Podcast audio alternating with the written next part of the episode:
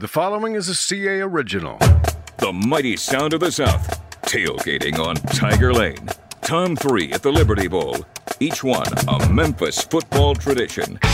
This is the Tiger Football Podcast with beat reporter Tom Schad and columnist Geoff Calkins. All right. What's up, y'all? We are back after a win. Yeah, we're here to gloat over our predictions.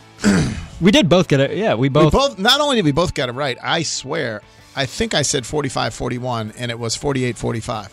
I apologize for having a 4-point margin instead of the ultimate 3-point margin that it turned out to be. On my radio show, I also said it would come down to whether Josh Rosen turns the ball over or not. Like, do you want me to tell you what's happening this week? I was gonna say, did you buy a lottery ticket? crap. It's uh I'm very seldom right, so I have to gloat when I when I can. That Mega Millions thing in the, in the lottery is done, Yes, right? So that- you uh, missed, I- you missed the boat on I do need to do that. Anyway, uh, yeah, fun fun day though. But it and and this was one of the things. I mean, we'll we'll break down a lot of what happened in the game and everything. But I think one of the most interesting things, and I wrote this in the morning after. I think you you touched on it in your column too, is it it's not like Ole Miss where it was a shock where we came back in after the Ole Miss game and we were like nobody thought that they would win. Like we thought that they would win. They were very and and granted UCLA was not what Ole Miss was Right. in 2015. But I feel like the program has kind of reached a point where this isn't a surprise anymore. Like you go in against a team with a with a Josh Rosen that's you know ranked, albeit barely, in the top twenty five, and you have a fighter's chance. Like, is, does that speak to kind of? I, I kind of wrote in the morning after that. I think that speaks to kind of how the program has has evolved a little bit. Well, I think um I think no question. Once upon a time, this program would win big games, in like the game against Tennessee in '96, and it would be woohoo, but it was aberrational. It wasn't symbolic of anything. It didn't represent where the program was at all. I think that was different in the Ole Miss game. I think that that we didn't expect it, but that wasn't just a holy crap out of the blue. This miserable team jumped up and beat this uh, great team. Sure. It was still evidence of progress. This one, um, I think, i- clearly was was was. I think you have grown to expect more of the program. I also think it's true that UCLA was not as feared as an Ole Miss team that beats Alabama. You know, like it, and they were banged up. They, they- were real banged up. Memphis up. was also banged up. True. Um, Fair. So, but they're not they're not as good as that Ole Miss team was. But um, but to me, it is the whole thing was still remarkably similar. Eleven o'clock kickoff, unbelievably great. You know, y- you know, a, a, a Josh Rosen's better than Chad Kelly, but a highly touted quarterback on the other side, a um, a coach, um, sort of a hot young coach a quarterback for Memphis who's trying to prove himself on a national stage who people hadn't really like it's set up in a very similar fashion. And it was actually a much more exciting game because the Memphis game in the end the the the the you know the Ole Miss game they ran off a bunch of Memphis ran off a bunch of points it wasn't as as compelling as this game this game was you didn't know who was going to win until Jacoby Francis batted that pass down at the end. And by the way, the fact that it was Jacoby Francis batting that pass down is at the end is a story in and of itself. You talk about who's banged up, like the the the, and you wrote a story about the defense and and um and how they saved a bunch of blitzes, and I thought I thought that was really interesting because they they certainly needed them in the end. And as as much as you can criticize the defense, the fact that they held that UCLA team which basically had scored 97 points in the last 11 minutes against Texas A&M, Right. to zero points in the last 11 minutes. Like that's impressive. That was an impressive moment and something for them to hold on to in a win that was primarily about Riley Ferguson and Anthony Miller in the offense.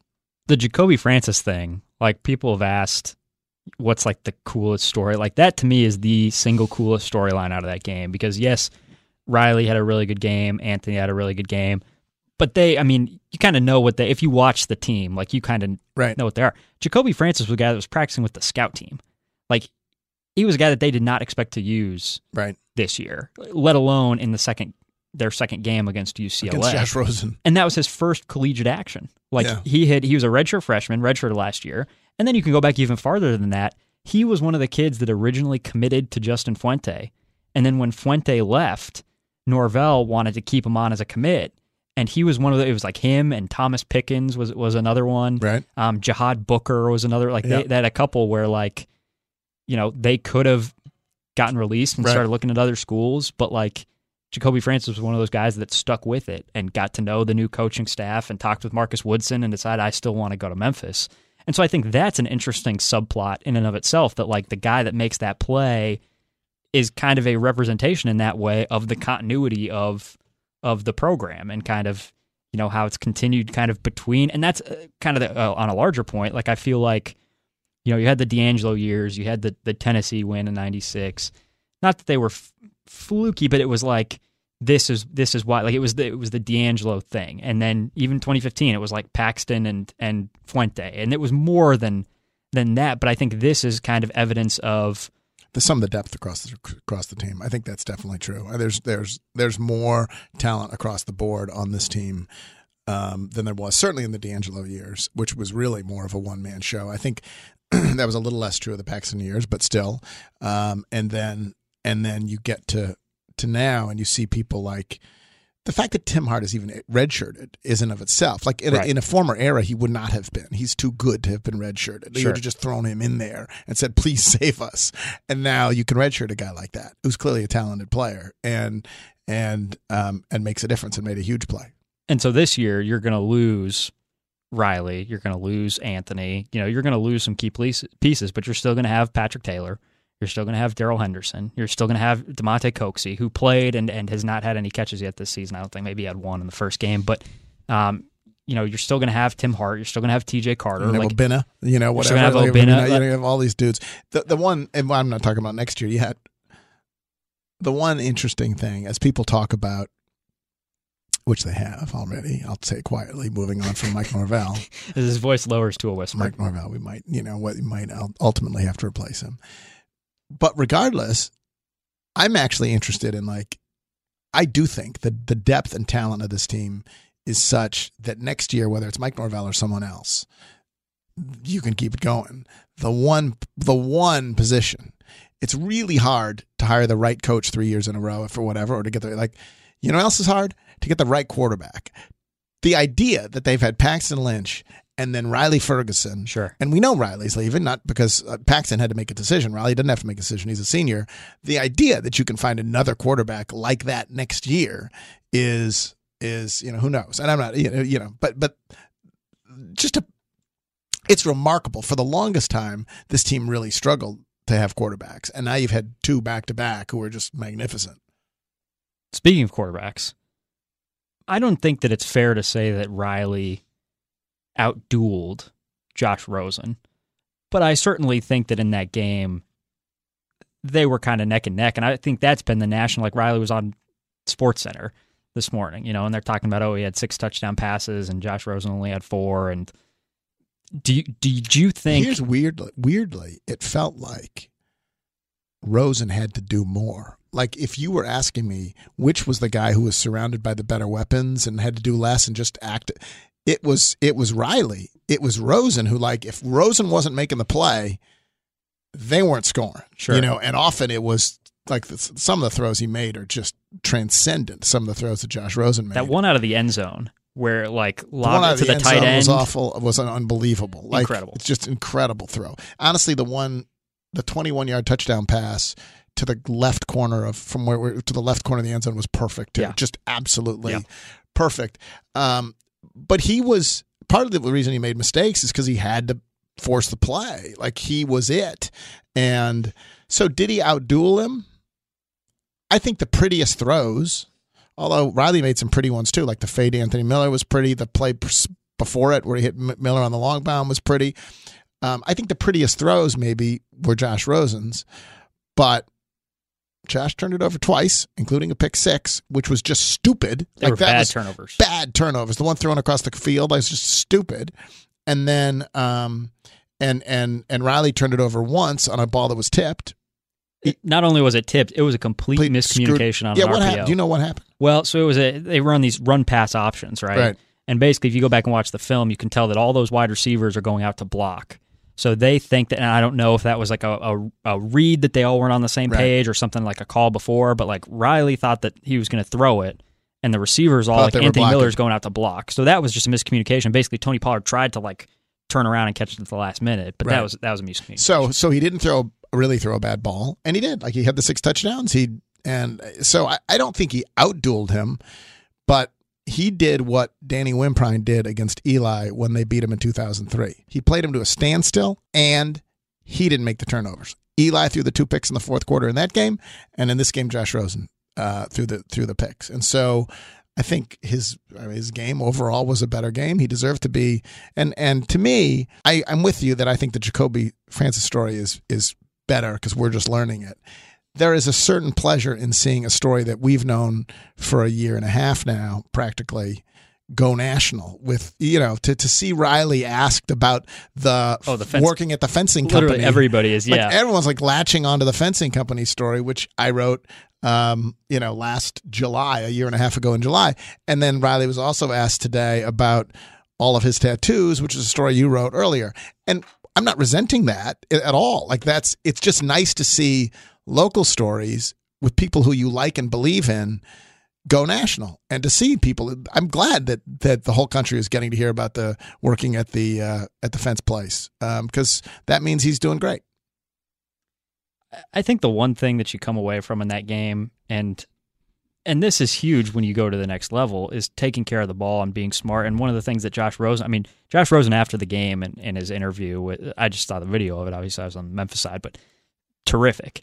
And he said basically, I was trying to play hero ball I was trying to do everything. I was trying to put the team on my back, whatever. Wow. And he's and he's forcing a lot of those those throws and but and he didn't handle pressure well at the end. You know, like and a lot of the credit goes Memphis defense. You know, like the one like the pick that T.J. Carter had.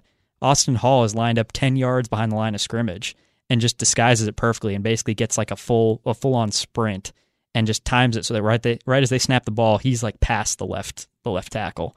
And so they get a lot of credit for that. But Rosen, I mean, that's a throw that he should have just thrown out of bounds right. and just killed or thrown it at somebody's feet or and Riley you saw him a bunch of times just throw it at someone's feet and Riley there are times where he's rolling out and you throw know it in the stands throws it in the stands jogs back to the huddle and I think that is something that is tough for a lot of quarterbacks you know especially when you come out of high school and you know you're on your you're the star of your high school team and you're counted on to make all the plays and you need to do everything yourself like it's hard to transition to the next level and realize I don't need to do everything myself and it, I think that he showed that. It was an interesting week for Memphis because right before then, and I don't think we've talked about this yet, you had the rescheduling of the UCF game, right? And right. and that didn't to me, that's not something that Memphis wanted to do. They did it because the conference made them do it and they needed to do it. But they didn't want they weren't ducking UCF the first time around the hell they flew all the way down there. But now if you had a choice between playing Georgia State and, and UCF, you'd go ahead and play Georgia State. They want to recruit in Atlanta, like they want to like it, they didn't want to go back and do UCF. I will say, having played this game and won this game, I even thought Riley started slow until you got those screen passes. He sort of st- like it felt like they found themselves in the process of this game. And so now when they go back to Central Florida, although I picked them last time, I just sort of picked them because I picked them earlier in the year. Now I actually sort of believe in them in a way that I didn't because it looked like they found they reminded themselves or whatever of of who they were and found themselves after a rugged start to the season, difficult start to the season, that they sort of became the team that they can become. How good do you think they are? Uh in terms of just broadly speaking, in yeah. would you change? I forgot what you said at the big outset. Would you like nine and three? And would you stick nine and three? Probably, but I think a lot of it.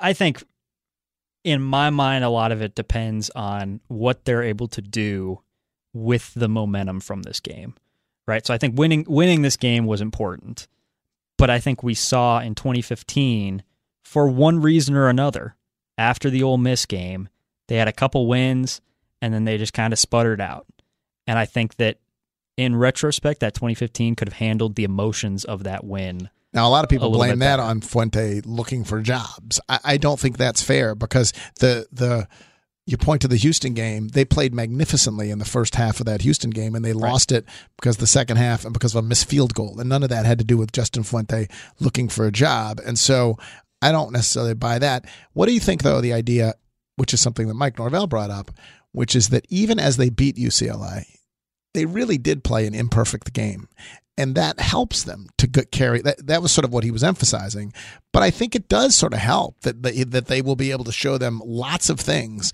that they screwed up on and i think it it helps them focus on the task at hand I, I think there's potential for that, yeah. But I think part of it is you still got to go out and Do it. I think Justin Fuente, I don't know if he, I can't remember if he did, but he probably would have said the same thing after Right. Ole Miss, you know, that, and it sounds great, but a lot of it is how the team responds or because when you look back at that 15 season, that was the emotional peak.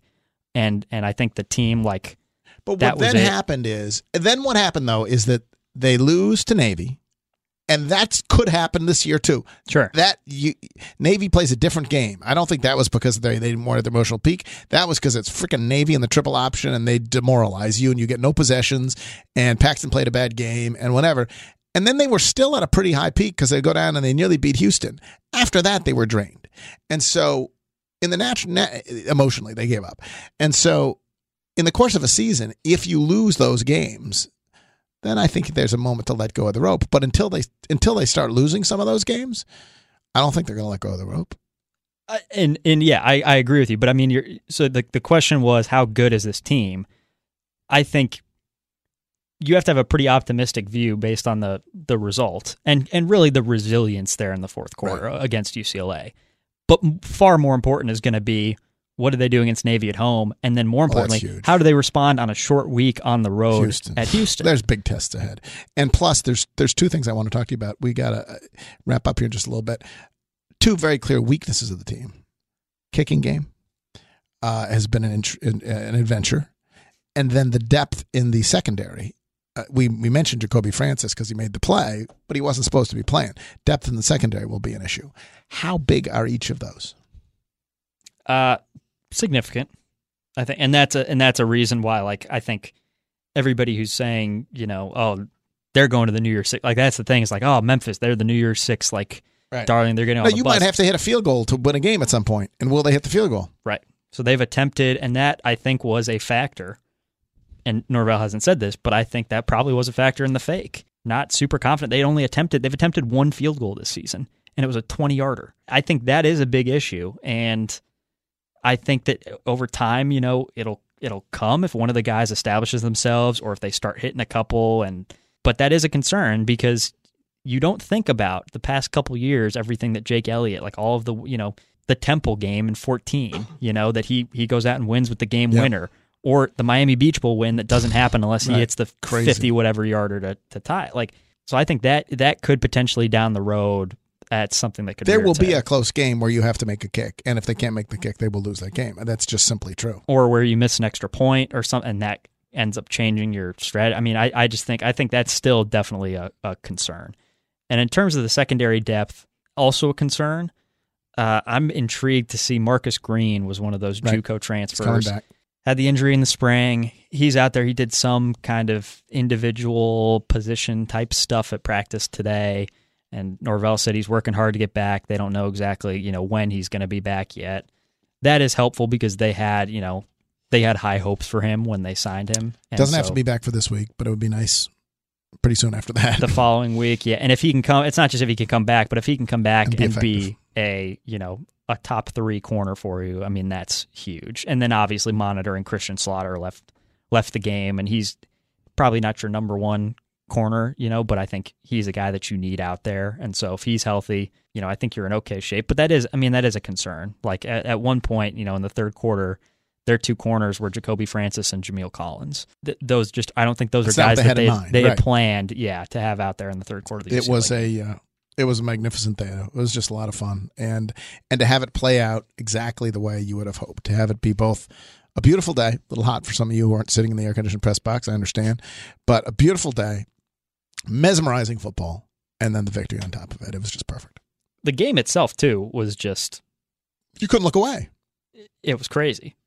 Yeah, and then just I mean, I thought I thought we'd gotten all the craziness out of the system, and then the fake field goal with three minutes left, and then I'm just And like, there, the argument is is that no one has a problem with going for it, but if you're going to go for it, you've got Riley Ferguson who's unstoppable. Why not have Riley Ferguson try to throw the ball? Like, why not just do that? Like Riley and Anthony Miller, rather than this fake, which obviously now, I still think it was the wrong call to do the fake because I, I think I- think when you have Riley doing what Riley was doing and Anthony Miller doing was like do that, but.